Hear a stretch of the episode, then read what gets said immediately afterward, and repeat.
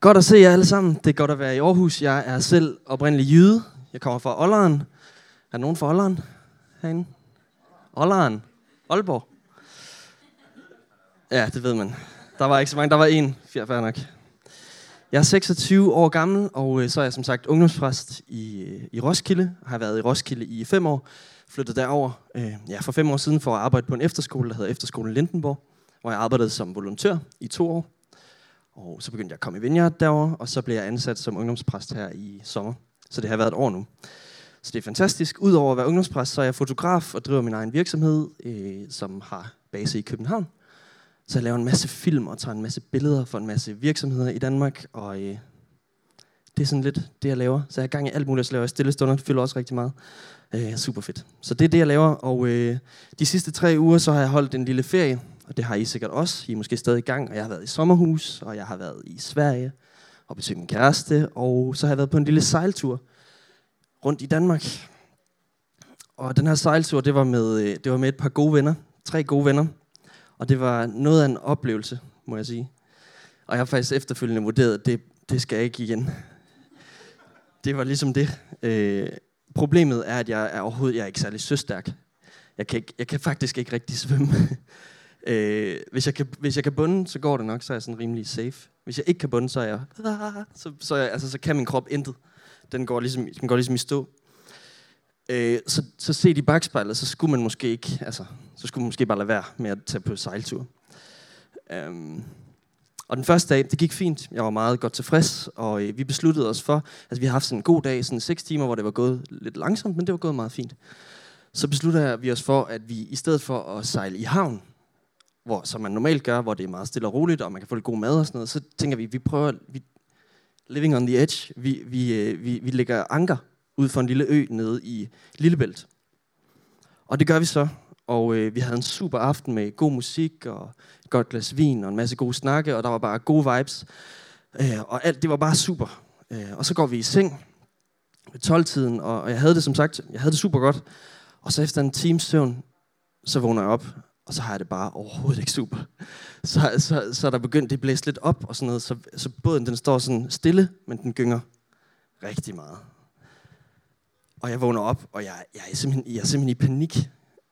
Det første, jeg tænker, det er, der er gasudslip i båden. Nu, nu sker det. Der er gas over det hele, og vi dør. Men, men altså, det, der var ikke, altså spoiler alert, der var ikke, der var ikke gasudslip i båden. Og efter sådan en cirka en halv time, hvor jeg bare ligger i sengen og kæmper med de tanker der, så, så mærker jeg lige på halsen, så kan jeg mærke, at jeg har sådan lidt, har sådan lidt ondt i halsen.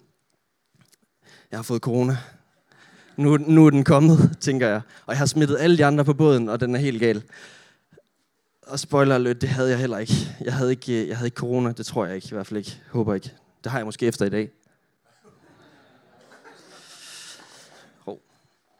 Og imens at alt det her sker, mine tanker de kører rundt, og jeg er mere eller mindre i panik, så kan jeg også begynde at mærke, båden den gynger, jeg kan begynde at mærke, at min mave den er, der, den er på arbejde lige nu. Der er pres på. Og det presser min psyke endnu mere, hvilket presser min mave endnu mere. Så det er sådan en dårlig, dårlig øh, cocktail, vi er gang i der.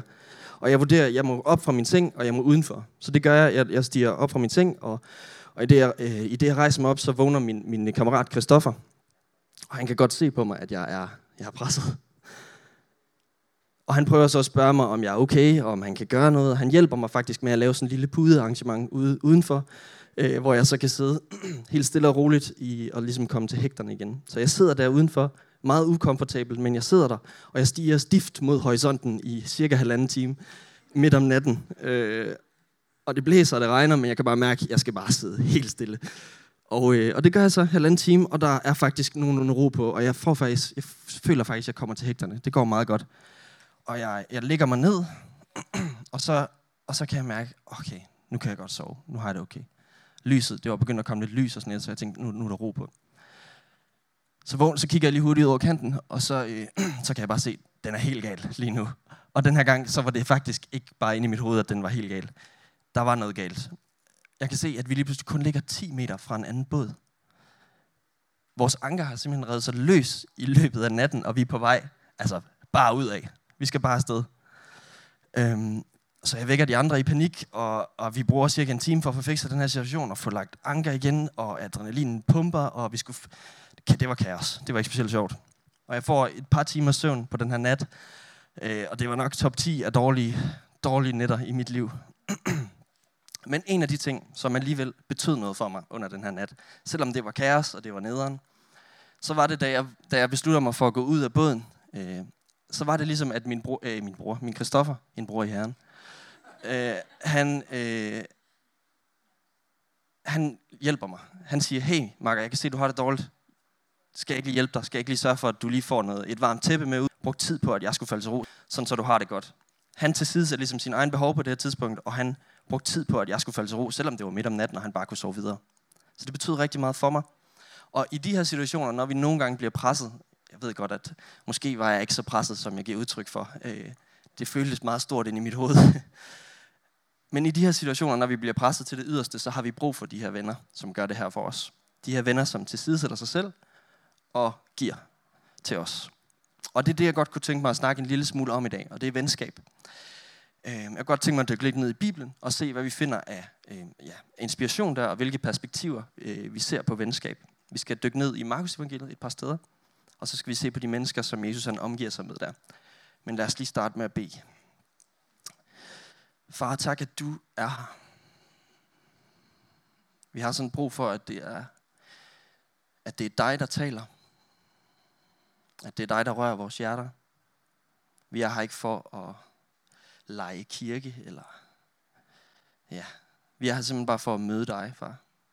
Så her jeg beder dig komme. Vi åbner vores hjerter for dig. Så Helligånd, kom. Kom, Helligånd. Amen.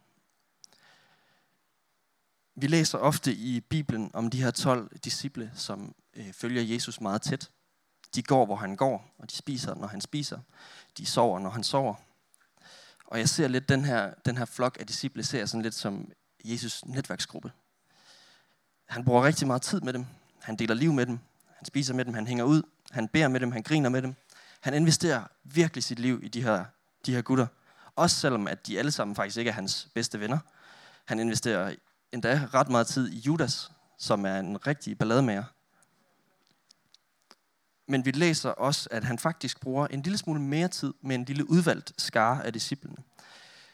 Det er nemlig Peter, Jakob og Johannes. Det er som om, at Jesus han har et eller andet særligt forhold til de her disciple. Han bruger ekstra meget tid med dem, og han tager dem med steder hen, hvor han faktisk til synligheden ikke tager de andre disciple med hen. Og i Markus evangeliet, der er der en del fortællinger om, hvad Jesus han laver med de her tre venner. Og det er det, jeg godt kunne tænke mig at dykke øh, lidt ned i i dag. Øh, I evangelierne i Bibelen, så ser vi ofte, at Jesus han trækker sig væk fra mængden. Samtidig så tager han væk sammen med disciplene. Øh, de sejler samtidig ud på vandet for ligesom at undgå menneskemængden, som presser sig på. Men vi ser også, at nogle gange så trækker Jesus sig væk helt alene, hvor han ikke tager disciplene med. Han trækker sig ofte væk for at være sammen med sin far i himlen. Han har brug for alene tid med sin far, for ligesom at blive ladt op. I Markus evangeliet kapitel 6, der læser vi, at Jesus han giver disciplene besked på at sejle ud på søen, hvorefter han går op på bjerget for at bede og være alene med Gud. På det her tidspunkt, der har han lige undervist 5.000 mennesker, og han har sørget for, at de alle sammen fik mad. Den historie kender I nok godt, hvor at han tager en lille smule brød og en lille smule fisk, og så, så bliver det til mad til 5.000 mennesker. Så jeg tror, han er rimelig bumpet efter den her, det her mirakel. Jeg forestiller mig, der har været ret meget tryk på. Ret mange mennesker, som har krævet noget. Så han har brug for at trække sig tilbage. Og det ser vi et par gange i Bibelen, at Jesus trækker sig alene op på bjerget. Og det er som om, at Jesus han ligesom har brug for det. Han har brug for at trække sig væk og være sammen. For jeg tror, at hans relation med Gud, det er ligesom hans primære relation. Det er den vigtigste relation for ham. Lidt senere i Markus evangeliet, og der skal vi læse lige om lidt, der vælger øh, Jesus at gøre noget lidt andet. Der tager han nemlig sine tre rigtig gode venner med. Og det er Peter, Jakob og Johannes, som sagt. Han tager dem med op på et højt bjerg, hvor de så er helt alene. Eller det vil så sige, det er de ikke, for der sker noget ret funky, øh, som jeg ikke tror, de her tre disciple de lige har regnet med. Vi skal læse fra Markus 9, vers 2. Der står sådan her. Han blev forvandlet for øjnene af dem, og hans klæder blev skinnende hvide, meget videre end nogen på jorden kan blege dem. Og Elias kom til syne for dem sammen med Moses og talte med Jesus. Så udbrød Peter og sagde til Jesus, Rabbi, det er godt, at vi er her. Lad os bygge tre hytter, en til dig, en til Moses og en til Elias. Han vidste nemlig ikke, hvad han skulle sige, for de var helt forfærdet. Og så kom der en sky, som overskyggede dem, og der lød en røst fra skyen. Det er min elskede søn, hør ham. Og da de så sig omkring, kunne de pludselig kun se Jesus alene hos sig. Og mens de gik ned fra bjerget, forbød han dem at fortælle nogen, hvad de havde set, før menneskesønnen var opstået fra de døde. Det er altså sådan, som sagt en rimelig funky passage, det her. Der er fart på, og der er meget at tolke på, og jeg tænker, man kunne holde rimelig mange prædikener om, hvad er det egentlig præcis, der sker på det her bjerg. Og jeg er ikke engang helt sikker på, at Peter, Jakob og Johannes, de fatter, hvad der egentlig foregår. I må huske på, at de her tre disciple, de er jo fuldstændig almindelige mennesker. Der er ikke nogen af dem, der har en specielt høj uddannelse, eller de, de, de er meget, meget ordinære. Så det her, det har været en sindssyg oplevelse. Så de har været meget omtumlet og forvirret. Det læser vi også, at Peter han er. Og jeg tror ikke, de var forberedt på det her. Men noget af det, som jeg synes er interessant ved den her beretning, det er, at Jesus han vælger at tage de her tre gutter med. Han tager det med op på bjerget, der på bjerget, hvor han oftest selv går hen helt alene. For at være sammen med Gud. Hans måske hellige sted. Det er, mås- det, det er måske allervigtigste sted for Jesus. Der vælger han at invitere sine tre rigtig, rigtig gode venner med op. Og de får et personligt møde med, med Gud og to folk, der har været døde i ret mange år. Moses og Elias. Og en af mine pointer nu her, det er, at jeg tror, at Jesus han i dag inviterer os med på bjerget. I sidste uge, eller ikke i sidste uge, men i, hvad hedder det, i, for, for, et par, øh, for nogle uger siden, der fejrede, eller for måneder siden, der fejrede vi påsken. Og vi fejrer, at Jesus han besejrer døden. Han vinder over døden. Han betalte prisen for vores synd og for vores overtrædelser, så vi kan gå med ham op på bjerget i dag og være sammen med Gud. Og det er du inviteret til i dag. Du er inviteret ind i Guds nærvær. Du er inviteret med op på bjerget. Og jeg elsker, hvordan Jesus han inviterer de her gutter med ind i sit allerhelligste. Det, der betyder mest for Jesus. Der inviterer han sine tre gode venner med. Og det er en kæmpe inspiration i forhold til venskab. Vi læser, og det synes jeg er sejt det her, vi læser, at Jesus bliver forvandlet for øjnene af dem. Pludselig står han skinnende hvide klæder, står der. Der står, at hans klæder er så hvide, så intet på jorden kunne blege dem så hvide. Og disciplene, de har aldrig set ham så smuk. De har aldrig set ham så fantastisk. Han viser sig fra sin bedste og mest strålende side. Han viser det bedste, han har. Og det er ikke noget, han deler med alle de andre disciple. Kun med de her tre på det her tidspunkt. Så han deler sin relation med Gud, med sine tre bedste venner. Han deler sine største og mest inderlige glæder med sine tre bedste venner. Han deler sin relation med Gud. I venskaber, der deler vi nemlig det bedste, vi har med hinanden. Vi deler vores glæder med hinanden, og vi, deler, eller, og vi glæder os med hinanden. Og det, der er ikke noget bedre, jeg ved ikke, om I kender det her med, at man har en god nyhed. Der er sket noget fedt for en, og man deler det med en ven. Og når man så gør det, så oplever man, at den ven, man har, oprigtigt glæder sig med en. Det er fantastisk. Tværtimod er det også virkelig en elendig oplevelse, når man deler en god nyhed med en ven, og personen virker ligeglad, eller snakker om sig selv. Der er noget fantastisk ved at glæde sig med hinanden, ved at dele sine dybeste glæder med hinanden. Jeg elsker de der relationer, hvor man bare kan sådan smide, ja, smide janteloven lidt væk. Og sige, her må jeg godt være glad, her må jeg godt vise mig fra min bedste, bedste side, og her er jeg ikke bange for, om jeg er for meget. Jeg er opvokset, som sagt, i Nordjylland, og jeg er opvokset i en kultur, hvor man skulle passe rigtig meget på med at være for meget. Du skal helst ikke stikke, stik ud. Du skal helst ikke være for meget. Og det kan godt være, at man kan finde nogle positive ting i, i det, den måde at se, øh, ja, se livet på. Det skal jeg ikke gøre mig klog på. Men, men jeg tror, at det er vigtigt, at man har en fællesskaber, hvor den her kultur ikke hersker. At du har relationer, hvor man godt må være op og køre over sig selv. Eller ting, som man har opnået og at vi kan glæde os med hinanden, og at vi kan fejre hinanden.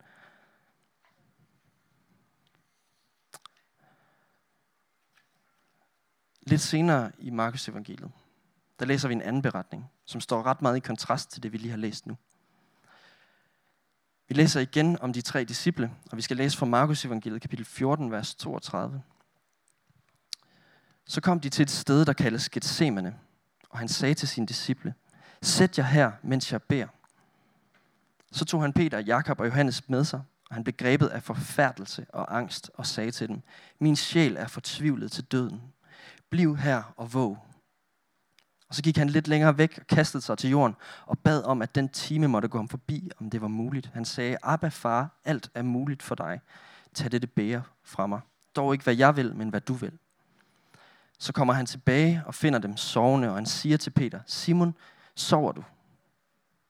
Kunne du ikke blot våge en time? Våg og bed om ikke at falde i fristelse. Ånden er reddet, men kødet er skrøbeligt. Adder gik han bort og bad de samme ord, og Adder fandt han dem sovende, for deres øjne var meget tunge, og de vidste ikke, hvad de skulle sige til ham.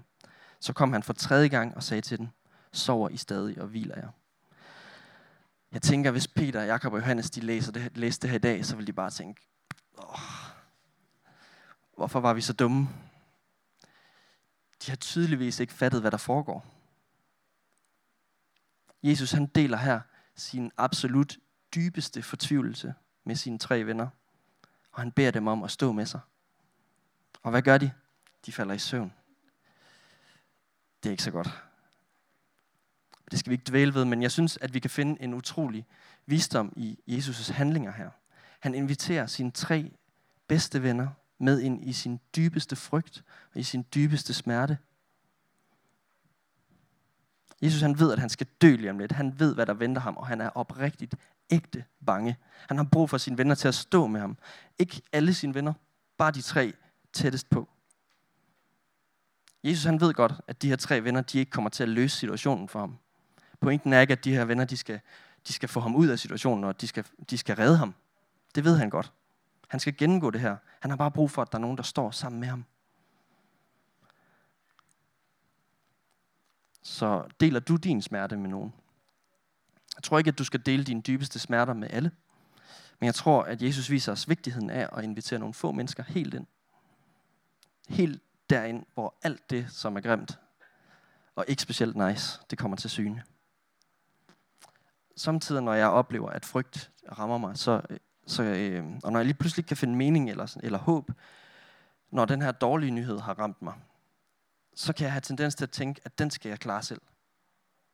Eller jeg kan tænke, at det er min egen skyld det her. Jeg, har egentlig, jeg er egentlig selv skyld i, at jeg står, hvor jeg står lige nu. Så jeg fortjener ikke nogen hjælp her. Men Jesus han viser os her, at det skal vi ikke. Sådan skal vi ikke tænke. Vi fortjener ikke at stå alene i frygt og smerte. Det er løgn, når vi fortæller os selv det. At vi må klare den selv. Vi skal stå sammen, og det fortjener vi, og det fortjener du. Det er ikke altid, som sagt, at en ven kan hjælpe dig med at løse problemet eller situationen, du står i. Og det er ikke pointen, at nogen skal løse dine problemer. Du er i udgangspunktet, tænker jeg, selv ansvarlig for at dele med, hvad der sker i dit liv. Men der er rigtig, rigtig meget kraft i at stå sammen og dele dine smerter med en ven, så du ikke skal gå med det alene. Så det, som Jesus viser os her igennem Markus evangeliet blandt andet, det er, at venskaber er vigtige. Det er vigtigt, at vi har nogen, der er helt tæt på. Så hvem inviterer du med ind i dine dybeste glæder? Og hvem inviterer du med ind i dine dybeste sorger? Hvem står sammen med dig? Hvem glæder sig med dig? Og hvem sørger med dig? Jeg kunne godt tænke mig at udfordre lidt. Nu er der stadig lidt sommerferie, men vi skal stadig have lige en lille udfordring i den kommende uge, til intentionelt at stå sammen med nogen, som betyder noget for dig. Måske er du fuldstændig afklaret med, hvem det er. Måske ved du, hvem der står sammen med dig. Og så er det dejligt. Det er, tillykke med det. Det er, det er nice. Så gør brug af det. Men så vil jeg gerne udfordre dig, hvis du har det sådan, til at spørge Gud, hvem har så brug for mig? Hvem har brug for en ven? Og hvad skal jeg gøre? Hvad kan jeg gøre? Om lidt så kommer jeg til at bede en, en bøn. Og så kommer jeg til at give plads til et par minutters, eller et minuts øh, stillhed, hvor du kan spørge Gud, hvem har brug for mig? Og jeg vil opfordre dig til at lytte efter. Hvem lander dine tanker på? Jeg tror, det fungerer sådan, at Gud han taler ret meget igennem vores tanker. Nogle gange så gør vi det sådan en eller anden fuldstændig flyvsk, og wow, hvordan taler Gud? Men jeg, tror, at hvis vi spørger Gud om noget, så svarer han. Jeg ved ikke, om I kender det her med, men nogle gange så er jeg faktisk, jeg er faktisk bange for at spørge Gud om noget, fordi at man er sådan, nej, jeg får alligevel ikke noget svar, eller hvad skal jeg lytte efter, eller... Men jeg har faktisk erfaret, at hvis man stiller Gud ret konkrete spørgsmål, så sker der faktisk noget. Så det vil jeg udfordre jer til at prøve om lidt. Spørg, hvem har brug for mig? Hvem er den første, der popper op i dit hoved, når du spørger om det?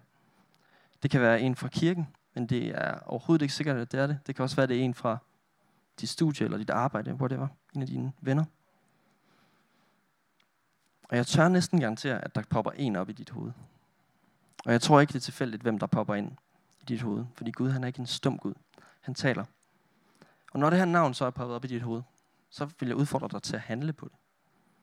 Måske er det så simpelt som en sms. Måske er det et opkald og en snak, eller måske er det en relation, som du faktisk skal fordybe dig endnu mere i. Så spørg Gud igen, hvordan skal jeg handle på det her? Og jeg tror, at Gud svarer dig.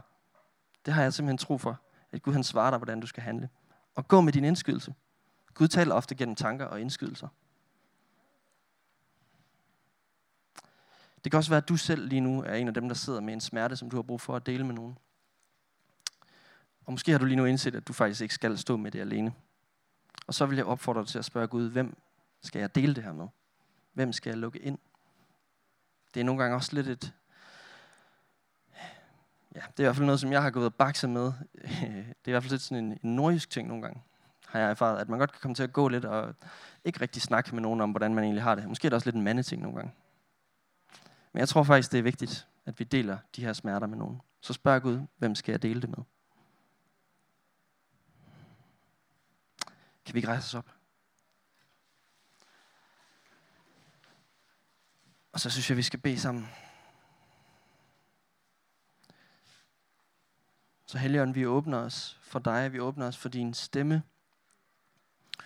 Og vi øh, beder dig tale nu til vores hjerter. Så lad os bare lige lukke vores øjne nu her. Bruge et minut på at spørge Gud, hvem har brug for mig, og hvad skal jeg gøre ved det? Eller hvem skal jeg dele mine smerter med?